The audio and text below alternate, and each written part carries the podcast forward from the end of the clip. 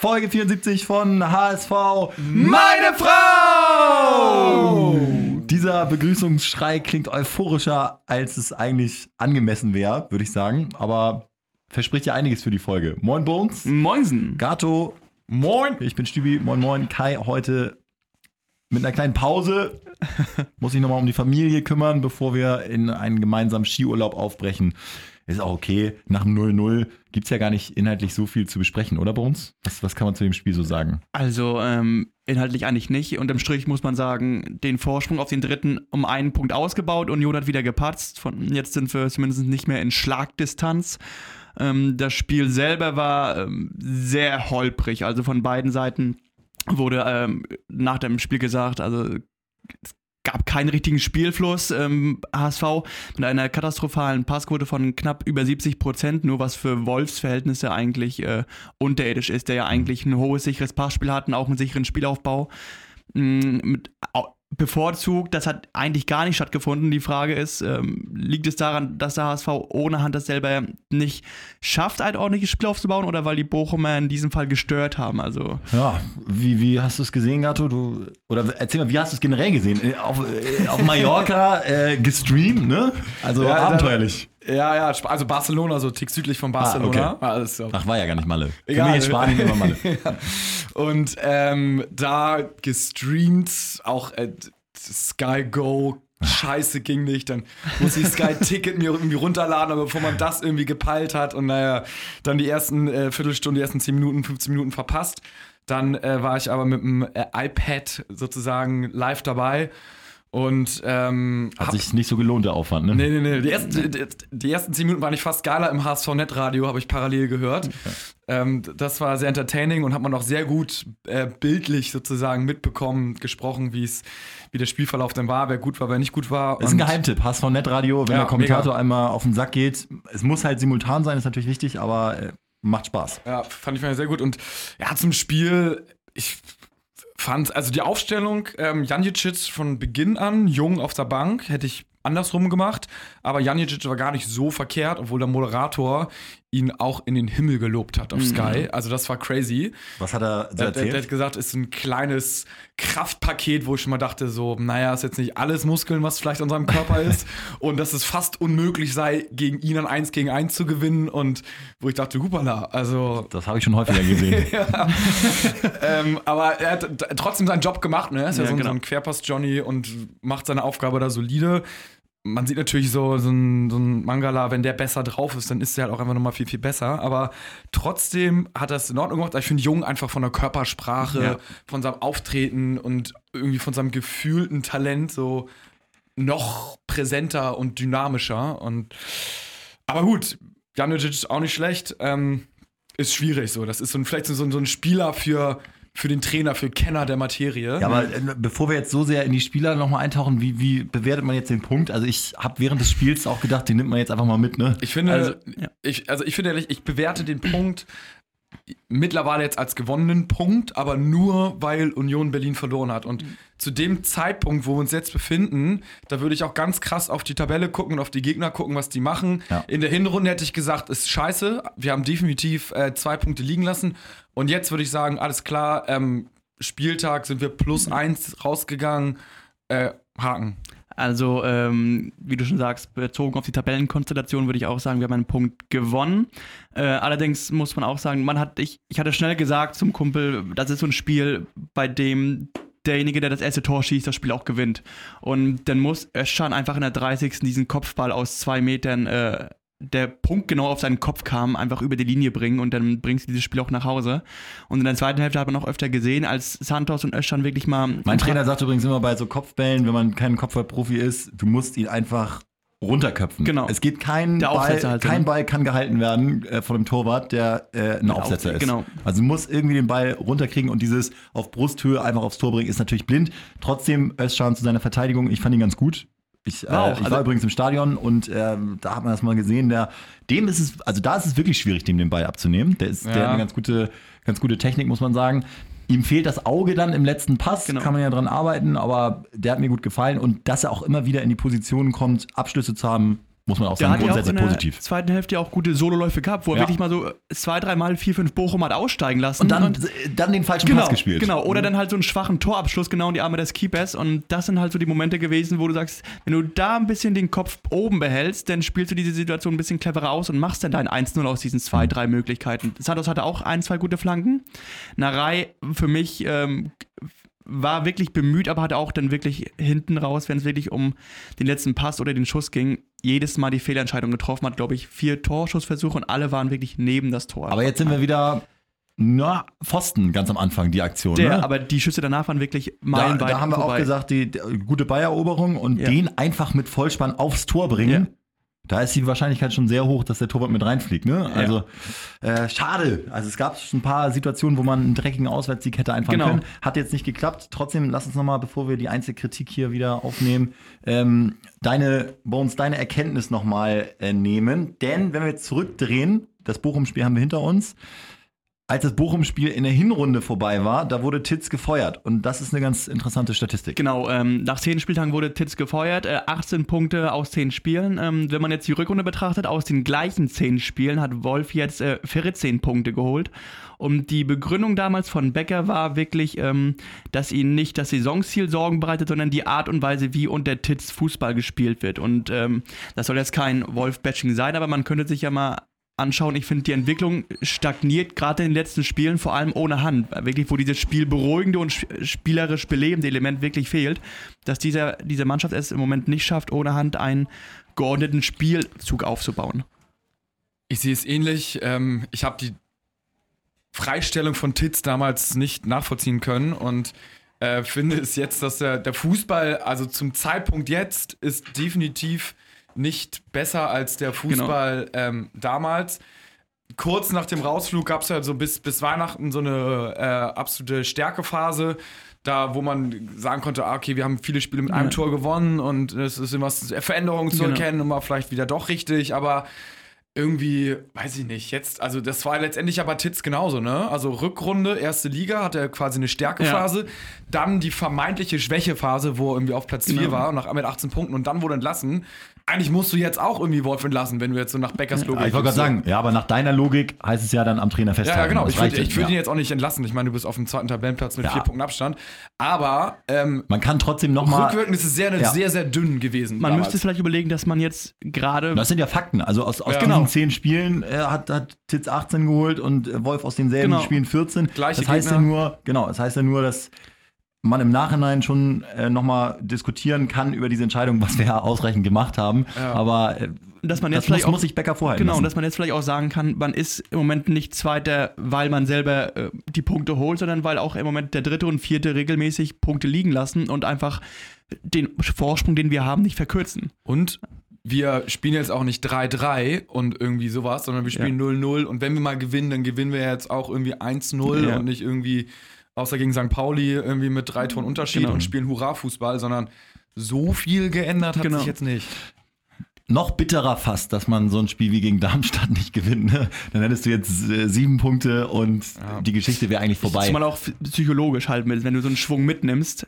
Siehst du ja jetzt bei Köln. Das ist ja jetzt ja. ganz selbstverständlich äh, Pitch-Patch 3-4-0 genau, genau. und, und mhm. wir haben jetzt noch äh, das Heimspiel gegen Magdeburg. Ein Must-Win also ja. Äh, absolute Pflichtaufgabe, denn danach äh, geht es nach, Köln. Köln. und da jetzt stand jetzt kann man da maximal auf den Punkt hoffen. Der HSV ist da wieder, also da habe ich wieder so ein gutes Gefühl wie äh, in Pauli. Das ist nämlich das Problem, weil wenn da ist der HSV wieder für ein, guten, für, genau. ein, für ein geiles Auswärtsspiel gut, weil mhm. gegen gute Gegner traditionell tun wir uns eigentlich genau. leichter. Jetzt jetzt beginnt auch so ein bisschen so die Phase der Saison, wo es gut wäre, wenn man erfahrene Spieler auch im Kader hat. Ne? Wie ist so der Stand bei Hand?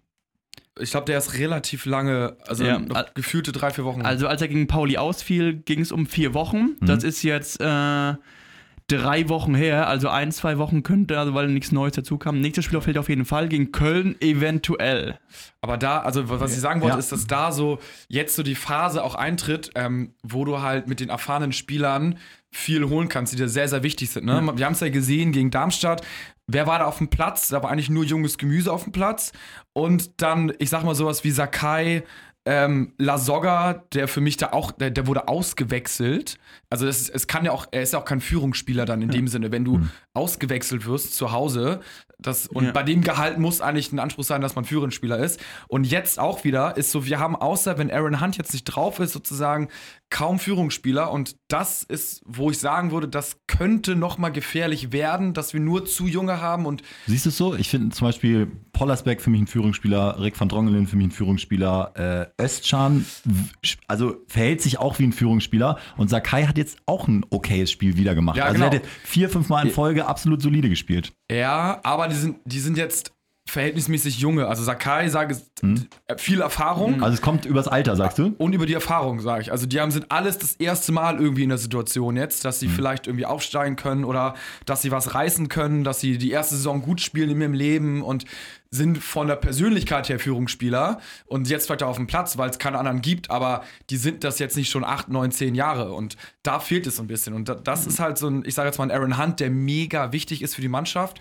ähm, vielleicht nochmal, heute habe ich mit, mich mit Dennis Diekmeyer nochmal unterhalten. Ähm, und weil, weil Dana Diekmeyer wieder bei uns war. Und ähm, der hat zum Beispiel auch Muss gesagt. Muss man kurz erklären für alle, die es nicht wissen, dass du oder dass ihr mit, mit Dana ab und zu zusammenarbeitet, was Mode betrifft und so, ne? Deswegen kommt genau. sie dann ab und zu vorbei und Dennis war heute auch mit am Start. Und der übrigens wieder einen Assist in der Nachspielzeit ja. hatte und äh, absolut aufblüht bei Sandhausen. Ja, absolut. Der meinte, er ist halt super zufrieden und der hat auch gesagt, ähm, der hat so viel Wertschätzung da bekommen vom, vom Trainer von Sandhausen, dass er auch gesagt hat, ey, ich will gar keine anderen Angebote mir so mehr oder weniger angucken. Äh, ich will jetzt unbedingt dahin, weil das halt auch einfach, die Spielerfitness einfach geil, wenn die halt wertgeschätzt werden. Ich glaube, das mhm. war auch das, was ihm da so ein bisschen gefehlt hat. Und der hat auch gesagt, ähm, dass so ein Aaron Hunt super wichtig für die Mannschaft ist. Also auch in der Kabine, auch neben Platz und vor allen Dingen aber auch auf dem Platz. Und selbst wenn er nicht richtig laufen kann, so ungefähr, da kann immer noch den Unterschied ausmachen. Hm. Und dass du das, dass du solche Spiele halt auch gerade jetzt in den Situationen brauchst. Und ähm, das glaube ich halt auch, dass das total wichtig ist, dass man, dass man ein bisschen Erfahrung braucht. Das sieht man aber dem 3-2. Ne? Ich dachte, ein bisschen mehr Erfahrung auf dem Platz mit Hand wäre das nicht passiert. Ja. Und das muss man eigentlich Lasogga ankreiden. Man muss eigentlich sagen, ey, mit Lasogga auf dem Spielfeld wäre es nicht passiert, weil. Das, hieß ja auch mit Dickmeyer bei Sandhausen selber. Also, die haben ja in der Rückrunde mittlerweile Rückrundenplatz 8, äh, Sandhausen, und Diekmeyer, glaube ich, bringt er auch, als er hat ja irgendwie so viele Abschiedskämpfe, verrückt. vier ja. Abschiedskämpfe überlebt ja. und ähm, das ist auch für so eine Mannschaft, die sich da unten drinnen befindet, ist das, glaube ich, enorm wichtig, wenn du jemanden hast, der dir unterstützend irgendwie auch vom Kopf her äh, beiseite stehen kann. Trotzdem wollen wir jetzt, wir lieben ihn, aber genau. wir wollen ihm jetzt nicht nee. hinterher trauen. Das war schon, halt so war, schon richtig, war schon richtig, den Vertrag nicht zu seinen Konditionen zu verlängern, finde ich. Ja. Und, und äh, ja. so jetzt so wie der HSV sich selbst sieht und entwickeln will, da passt er einfach nicht nee, rein. Definitiv genau nicht. wie, aus meiner Sicht, Kai sieht es ja anders, ist heute nicht da, La Soga da auch nicht reingehört. Null. Äh, da muss man jetzt auch mal sagen, ich fand's also erschreckend, ähm, da zu sitzen und so machtlos sogar als Fan zu sein. Äh, du merkst, Lasogga kommt nicht ins Spiel, du hast aber gar keine Alternative, um ja. irgendwas zu verändern. Also er ist halt Was machen Arp und Winsheimer falsch? Das ist eine offene Frage, ich kann es nicht beantworten. Vielleicht kann es einer von, von äh, den Hörern beantworten, ob im Training da irgendwie auch eisige Stimmung ist oder so, aber dass die nicht mehr im Kader sind als Option, jetzt auch übrigens nicht fürs Pokalspiel, hat sich Wolf schon festgelegt, ist ein Armutszeugnis für die beiden und letztendlich auch für den HSV, äh, denn man weiß, geht Lasogga, also man, man muss eigentlich nur Lasogga aus dem Spiel nehmen und dann ist der HSV äh, quasi nicht mehr torgefährlich. Özcan, würde ich noch sagen, ist torgefährlich, aber auch Jatta hat es im Moment verloren. Narei trifft auch nicht mehr so richtig. Ja.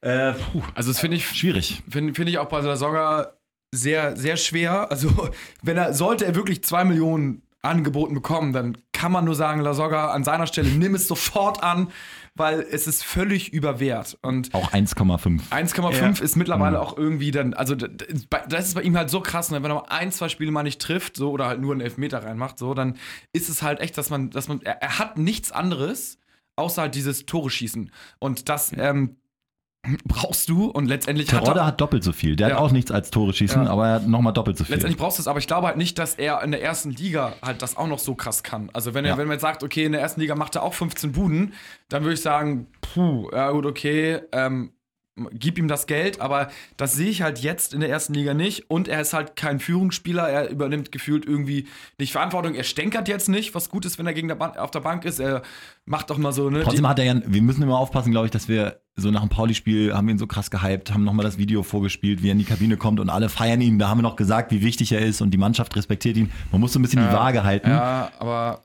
also klar, man muss ich, die Waage halten. Ich glaube, in der aber Mannschaft das ist, ist das, beliebt, Es zeigt ja nur das Phänomen Lasogga, entweder trifft er oder er spielt völlig beschissen. Und das ja. ist eigentlich natürlich ein Qualitätsmerkmal. Es muss auch beim richtig guten Stürmer irgendein Ding dazwischen geben und das gibt es da jetzt nicht. Also das ist halt ein krasses Risikoinvestment, was eigentlich in der jetzigen Zeit nicht HSV-like wäre. Ja. Aber naja, mal sehen. Was Trotzdem, ähm, diese Torgefahr, die im Moment nicht entsteht, die muss ja auch irgendwelche Gründe haben. Die Offiziellen haben zum Beispiel jetzt über Jatta gesagt, äh, Wolf hat gesagt, der war jetzt nicht so frisch, das weiß er auch selbst, aber beim nächsten Mal macht das besser. Also so nach dem Motto, das war jetzt mal ein Ausrutscher und zagen wir ab. Becker, ganz interessant, hat gesagt, äh, wir müssen uns nichts vormachen. Jetzt ist einfach die entscheidende Phase, in der es um was geht. Wir haben was zu verlieren, haben eine junge Truppe, haben den Vorsprung zu verlieren. Und na klar, äh, spielst du da nicht mehr so befreit auf. Und dementsprechend waren auch die Reaktionen nach dem 0-0 da haben sie sich abgeklatscht, äh, um, umarmt und ja. gefeiert. Das war jetzt nicht und sind noch in den Block gegangen und haben nochmal mit HSV-Fangesänge mitgemacht. Van Drongelen, nee, Van Drongelen auf Platz 2. Wer war Erster? Wer ist 50 Meter vorweg zum Block gegangen? Holpi. Ja.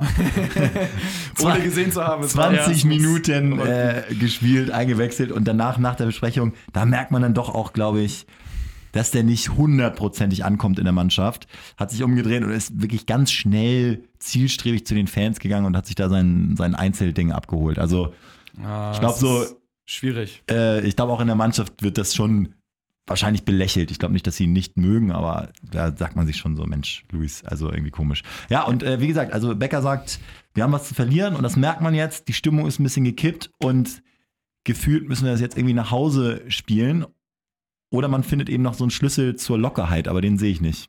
Weil gegen Magdeburg es, wird auch ungemütlich. Es ist halt krass, dass es zu dem jetzigen Zeitpunkt schon so geredet wird und mhm. schon so ein mega interner Druck auf den jungen Spielern lastet. Genau. Obwohl du auf dem zweiten Platz bist und vier Punkte Vorsprung hast, da musst du eigentlich sagen, yes, ey, wir haben jetzt, jetzt kommt eine geile Zeit, wir steigen auf, wir gewinnen nur und wir hauen die anderen jetzt auch noch weg.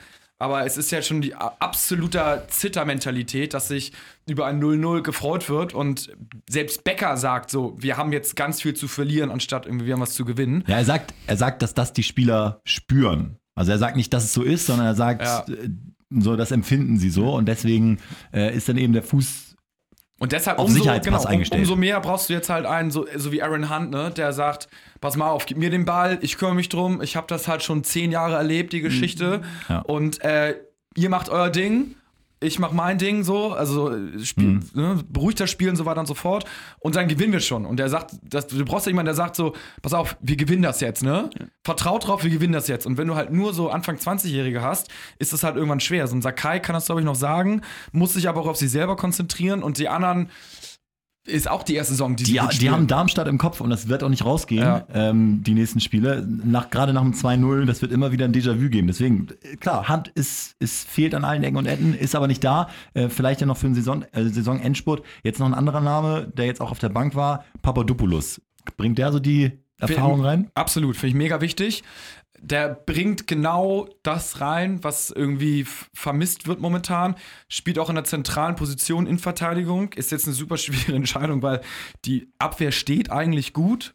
Da, also wir fangen relativ wenig Tore. Bates ist übrigens sehr schnell, hat man im Live heute nochmal, äh, beziehungsweise im Bochum nochmal gesehen. Also der ist, äh, der ist ein Flitzer. Der ist verdammt fix. Ja. Mit dem Ball am Fuß gefühlt immer so leichte Hektik. Das ja. Wird auch noch ein bisschen dauern, bis er das raus hat.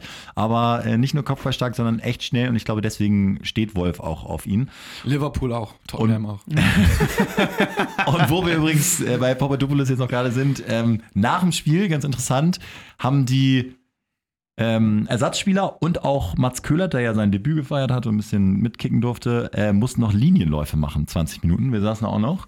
Und äh, Papadopoulos, also vom 5-Meter-Raum bis zum Mittelkreis und zurück, immer Vollsprint und 30 Sekunden Pause dazwischen. Und Papadopoulos nach dem dritten Lauf oder so, ich glaube insgesamt haben sie 15 gemacht, würde ich sagen, immer 30 Meter letzter.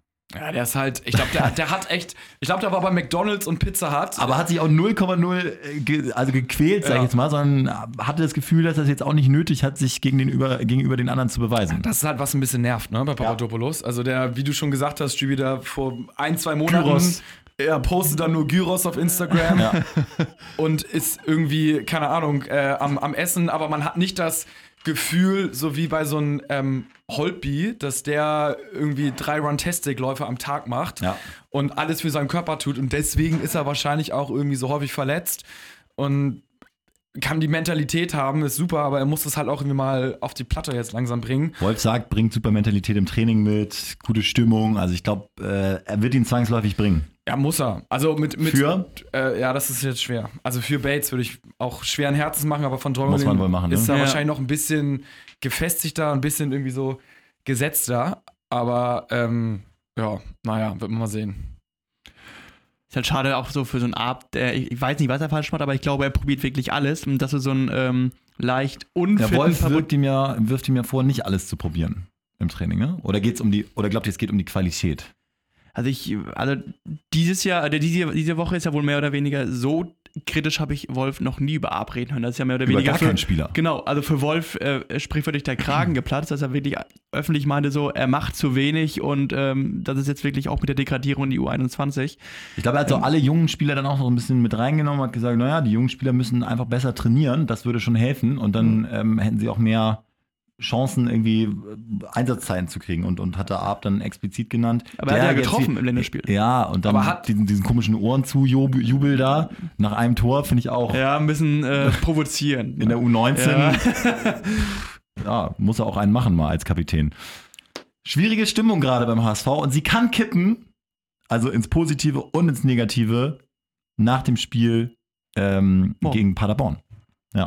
Das vergessen wir ja so ein bisschen. Ne? Die Liga ist jetzt voll im Fokus, aber über den Pokal kann man die Saison immer noch legendär machen. Irgendwie ist die Konstellation ja wirklich so, dass, dass da äh, verrückte Dinge möglich sind. Aber in Paderborn gewinnen ähm, ist vielleicht sogar leichter als zu Hause Paderborn zu schlagen. Also ich bin, äh, bin glücklich, dass es ein Auswärtsspiel in Paderborn ist und wir nicht Paderborn zu Hause haben, denn die sind ja bekanntlich auswärts unfassbar. In Berlin zu gewinnen, äh, 3-1, 3-0 geführt. Äh, Wahnsinn. Die haben schon auswärts, glaube ich, in dieser Saison sechsmal fünf Tore gemacht und ähm, tun sich aber zu Hause ein bisschen schwerer. Und das ist eigentlich die Chance vom HSV haben aber auch gerade leider wieder einen Lauf. Also man trifft zur Unzeit gerade formtechnisch auf Paderborn. Also wenn man selber so aus den letzten...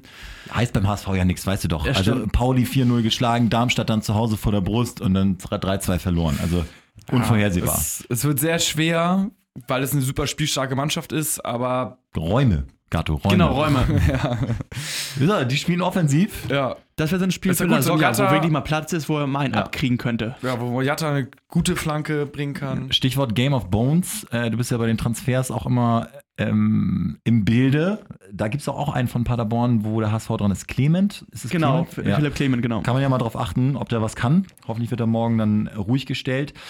Äh, wie, wie geht man denn dieses Spiel jetzt als Trainer an? Sagt man so, schon in irgendeiner Form für Magdeburg oder alle Kraft in diesen Sieg, weil Magdeburg sind dann auch noch sechs Tage. Alle Kraft in den Sieg. Also das ist so ja. wichtig. Auch finanziell muss man voll reingehen und Magdeburg, also ganz ehrlich, die musst du auch auf der Platte haben.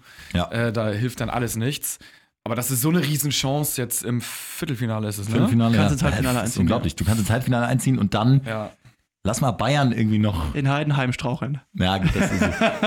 ja, ja, aber, aber auf jeden Fall Performance im Moment. Heidenheim hat zu Hause Leverkusen geschlagen Eben, und ja. Bayern wiederum hat gegen Leverkusen verloren. Also ja. ausgeschlossen ist es nicht. Dann Werder Schalke, da bin ich sowas von für Schalke. Das wäre natürlich. Also beide haben wir auf der Platte, ne? Werder ja. ist ein Derby, da kann alles passieren und Schalke ist scheiße. Da, da sind wir besser. Sind wir besser. Ja, spielerisch also, besser, genau. würde ich sagen. Es ist so, wenn wir nicht Bayern im Halbfinale kriegen, sind wir schon wieder ganz nah in Berlin dran. Vor allem schon wieder. Und dann wird aber nach Berlin gefahren, ne? Ja, das auf jeden Fall. Und dann hast du noch Augsburg gegen Leipzig noch als ja. viertes Duell, ne? Da würde ich auch Leipzig gerne vermeiden. Ja. Das ist so.